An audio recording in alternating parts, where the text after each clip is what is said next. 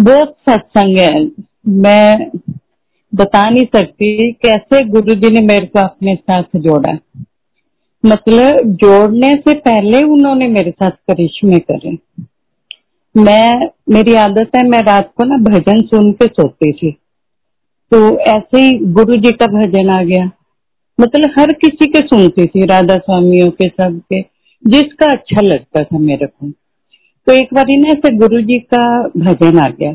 उसमें एक सत्संग हुआ कि भाई ऐसे गुरु जी ने मेरा कैंसर ठीक करा, ये वो।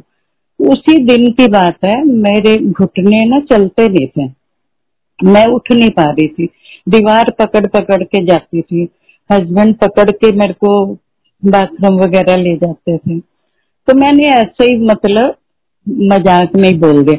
मैं लोग कैंसर ठीक कर रहे मेरे से गोडे ही नहीं चलते आप मानेंगे संगत जी सुबह मैं अपने आप उठी टॉयलेट गई फ्रेश हुई वापस आ गई मैंने अपने अंकल को बोला कि मैं तो अपने आप चल के गई हूँ तो वो कहने लगे चल मैं चली तो कहते हाँ मैंने कहा पर ऐसे मैं रात को रो के सोई थी तो ऐसे ऐसे मैंने बोला था तो फिर भूल गए कि क्या मेरे साथ किसने करिश्मा करा, किसने नहीं करा?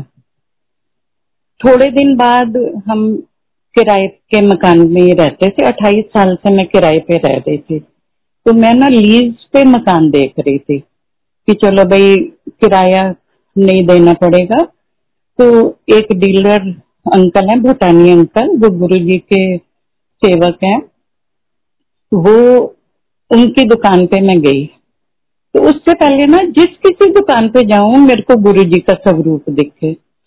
तो मैं को है पता नहीं केड़ा हीरो है। भाई, जिथे जाओ ऐसी फ़ोटो। मतलब पता ही नहीं था गुरु जी भी कोई है। तो उनसे ऐसे मैं कह रही थी, मेरे को कोई लीज का मकान ले दो। तो कहने लगे कि अच्छा ले देते हैं। हमने पैसे का जुगाड़ करा, गए तो वो कहने लगे नहीं वो मकान नहीं अच्छा उसी वो मकान न लो फिर मैंने कहा अच्छा भाई फिर वो अपना बताने लग गए मैंने कहा ऐसे ना भाई बिटिया भी मेरे पास आई हुई है ससुराल में थोड़ी उसकी प्रॉब्लम है भाई बेटे पे बर्डन ज़्यादा है ना तो भाई मैं चाहती हूँ किराया छूट जाए तो वो ऐसे ही मेरे को कहने लगे कि मैं एक कमरे में रहता था और आज मेरी कीर्ति नगर में तीन मंजिल कोठी है। तो ये सब इनकी कृपा से हुआ है गुरु जी की। मैंने ऐसे टेढ़ी नज़र करके देखा मैंने कहा अल्लाह, लोगों दे दो कोठिया तो मेरे को तो लैटरिन जोगी भी जगह नहीं है। मतलब मैंने ऐसे बोला। तो इतने में ना एक अंकल अंदर आए। वो कहने लगे, इन्होंने क्या देखना है? उन्होंने कहा कि ये लीज पे देख रहे हैं। तो उन्होंने बोला कि इनको वो वाला मकान दिखा दो। तो मैंने कहा, नहीं, हमने अपना नहीं लेना भाई, बेटे पे ना किश्त बैठ जाएगी ना ज़्यादा। मैं तो किराए से भी छुटकारा चाह रही हूँ। तो वो कहते नहीं तो देखो तो सही अच्छा कितना भी होंगे, जबकि आठ लाख हमारे पास था। मैंने ऐसे ही मोज में कह दिया। मैंने कहा, दो लाख। बत्तीस लाख का मकान था two bedroom two B K H मतलब तो फ्लोर था एक तो वो कहते, चलो ठीक है जी, तीस लाख का लोन करवा देते हैं। मैंने कहा, तीस लाख का लोन मैंने बेटे से बात करी। कह रहे, माँ, पहले मकान देख लो आप। हमने मकान देखा, मकान बहुत अच्छा ऐसे दिल करे कि मतलब यही ले लो। तो मैंने बेटे को बोला भाई, अंदर एंटर करते ही ना वाइब्रेशन बहुत अच्छी आई है। तो भाई, चलो करते हैं जुगाड़। मेरे को नहीं पता कहाँ से हमने दो लाख उनको दिया, बाकी सारा उन्होंने लोन वोन करा के अट्ठाईस हज़ार की किश्त बना दी। अच्छा मकान में शिफ्ट हो गए, फिर भूल गए कि किसकी कृपा से ये सब हुआ। तीन तीन महीने बाद क्या हुआ, बेटे की सैलरी बढ़नी थी। तो मैंने ऐसे ही कहा। फिर एक दिन गुरु जी का सत्संग सुन रही थी। मैंने कहा कि, हेलो, भाई, इतनी किश्त तो क्या करूँ? भाई, सैलरी तो इतनी बढ़ेगी ना साल बाद तो उसकी ट्वेंटी परसेंट बढ़ती थी सैलरी, बारह परसेंट बढ़ी। तो मैंने ऐसे ही बोला, मैं कह लो मकान तो बन गया, पर हूँ किश्त किमें देंगे? तो मैंने उसको बोला, बेटे को मैंने कहा, चल अगले दिन ना जाके तो बात करना कि ट्वेंटी परसेंट बढ़नी थी ट्वेल्व परसेंट बढ़ी है। तो उन्होंने क्या करा ट्वेंटी परसेंट और बढ़ा दी। ट्वेंटी परसेंट और बढ़ गई तो उसने आज मेरे को फ़ोन करा। कह रहे, माँ, वो मैंने बात करी तो उन्होंने ट्वेंटी परसेंट बढ़ा दी। तो मैंने उनको बोला कि नहीं, बारह परसेंट आप बढ़ा चुके हो। तो उन्होंने बोला कि यू डिजर्व इट भाई, कोई नहीं, तुम इतनी ठीक है तुम्हें। मतलब सैलरी पूरी उतनी बड़ी जितनी मकान की किश्त जानी है। फिर ऐसे एक दिन बैठी मैंने सोचा, कहा से, कैसे कृपा हुई? ओहो, ये तो छतरपुर गुरु जी के मैंने सत्संग सुना था। एक दिन ऐसे तार से तार मिलाती गई। तो मैंने अपने अंकल को बोला इनका अब शुक्राना तो करना चाहिए, भाई, मेरे को जाना है। तो इन्होंने कहा चल अच्छा चले गए तो अब मेट्रो स्टेशन उतरे तो हमें रास्ता नहीं पता था। तो एक अंकल मिल गए कह लगे, आओ जी से भी जा रहे हैं। वो हमें अपने साथ ले गए। ले गए तो वहाँ जाके उन्होंने बोला जैसे जैसे भैया सेवादार आपको बताते जाएँगे। मतलब मेन हॉल में जाके ऐसे लगा वाकई स्वर्ग के अंदर आ गई। और वो दिन गया ये दिन आया। मतलब गुरु जी ने बहुत कृपा करी है मेरे पे। बेटे को कोई प्रॉब्लम जैसी होती है मैं कहती हूँ गुरु जी ए, मेरा काम सवार दो। भाई देखो ना बच्चा हमें परेशान है। उसकी वो प्रॉब्लम सॉल्व वो फिर मेरे को फ़ोन करे माँ हो गया काम। एक बार तो इतना परेशान कहता है, मैं ना आज रिजाइन दे दूँगा. तो मैंने ऐसी गुरु जी के आगे खड़ी हुई। तो मैंने कहा कि गुरु जी किमें करा? भाई उसे आज कैंड रिजाइन देगा? इतने में उसका फ़ोन आया, कह रहा, माँ, जो ज़्यादा परेशान कर रहा था ना, वही नौकरी छोड़ के चला गया। मतलब शुक्राना गुरु जी का पल पल शुक्राना अभी भी बहुत रोज की नई घटना है, नई अभी क्या मेरे ना मैसेज ऐसे आने शुरू हो गए कि सिमरन कर, सिमरन नल जोड़। तो अभी ये लॉकडाउन का टाइम था तो बेटी भी घर होती थी तो हम ना लिडो बहुत खेलते थे। जैसे फ्री होना काम करके लिडो खेलनी। तो फिर बिटिया अपने घर चली गई तो उसको मैंने अलग कमरा लेके दिया था। तो वो अपने घर फिर चली गई। उसकी जॉब शुरू होगी तो।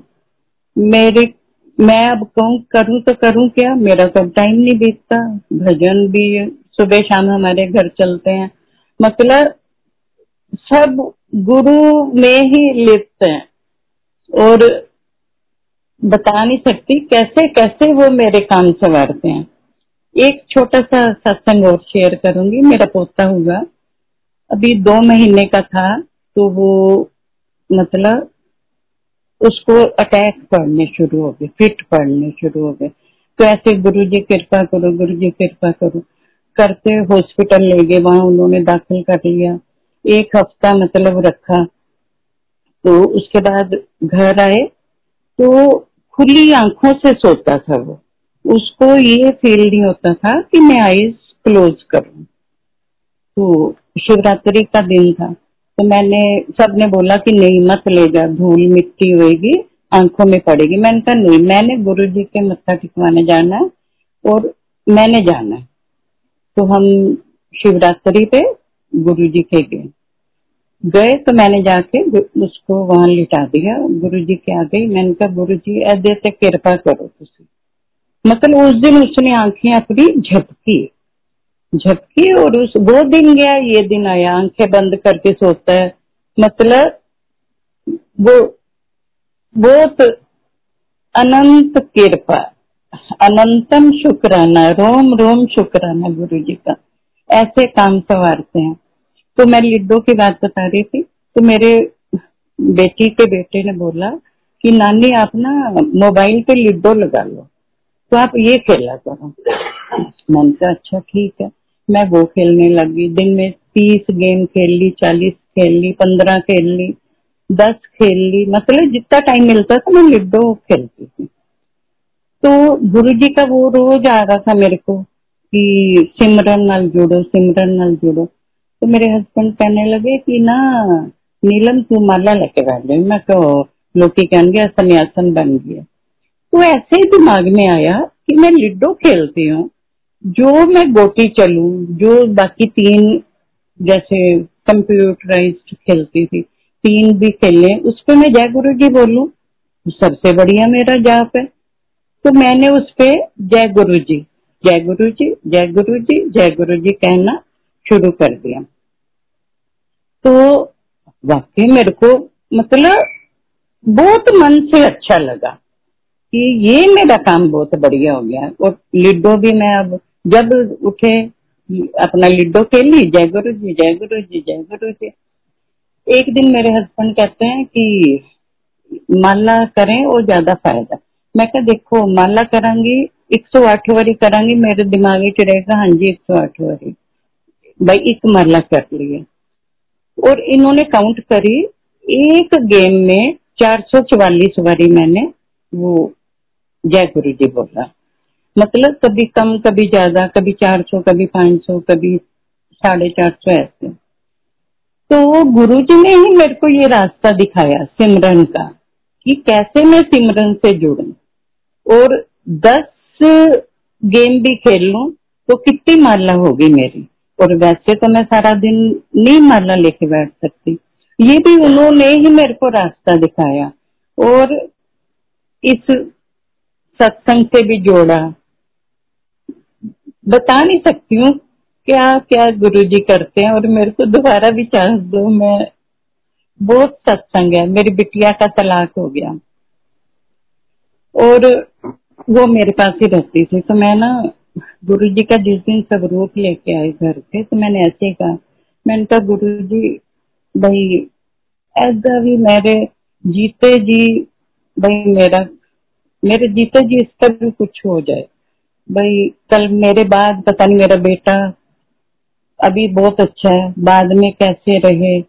भाई, उसको मैंने एक अलग मकान भी ले दिया, बेटिया को, कि चलो भाई तू दिन में बेटा मेरे पास रहता था, रात को अपना जॉब से आके उसको ले जाती थी, अपना खाना पीना बनाया करा, कभी यहाँ से खा गई।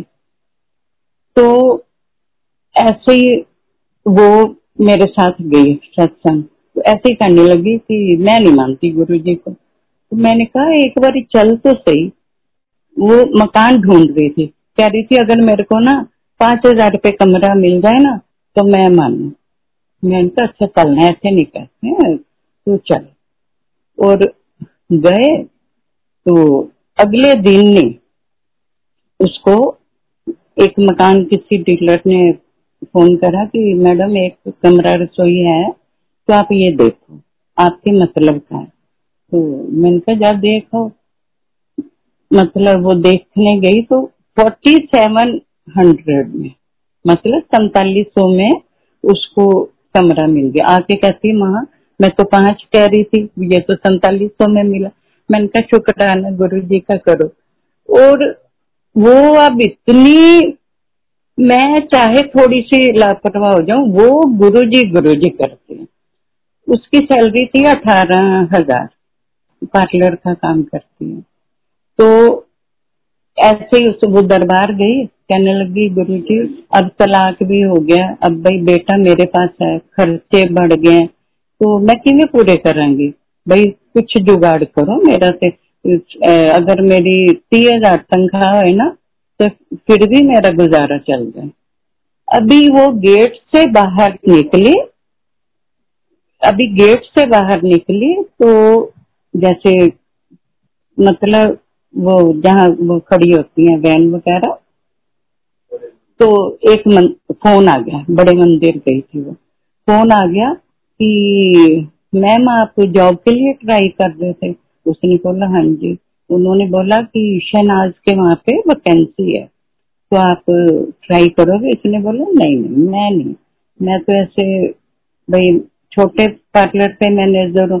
इतने बड़े पे मैं नहीं कर सकती उसने बोला, एक बार ट्राई कर लो। नहीं करोगे तो नहीं करना। इसकी शहनाज के साथ मीटिंग हुई और मीटिंग में उसने बोला, कितनी सैलरी लोगे? इसके मुँह से निकला, तीस हज़ार। और वो कहती डन मतलब आज मेरी बेटी तीस हज़ार ले रही है और इतनी खुश है, इतने अच्छे से, नहीं तो मेरा बेटा हेल्प करता था खर्चा चलाने में थोड़ा। पर अब वो अपने बलबूते पे अपना बच्चा पढ़ा रही है, लिखा रही है। गुरु जी की कृपा से। जय गुरु जी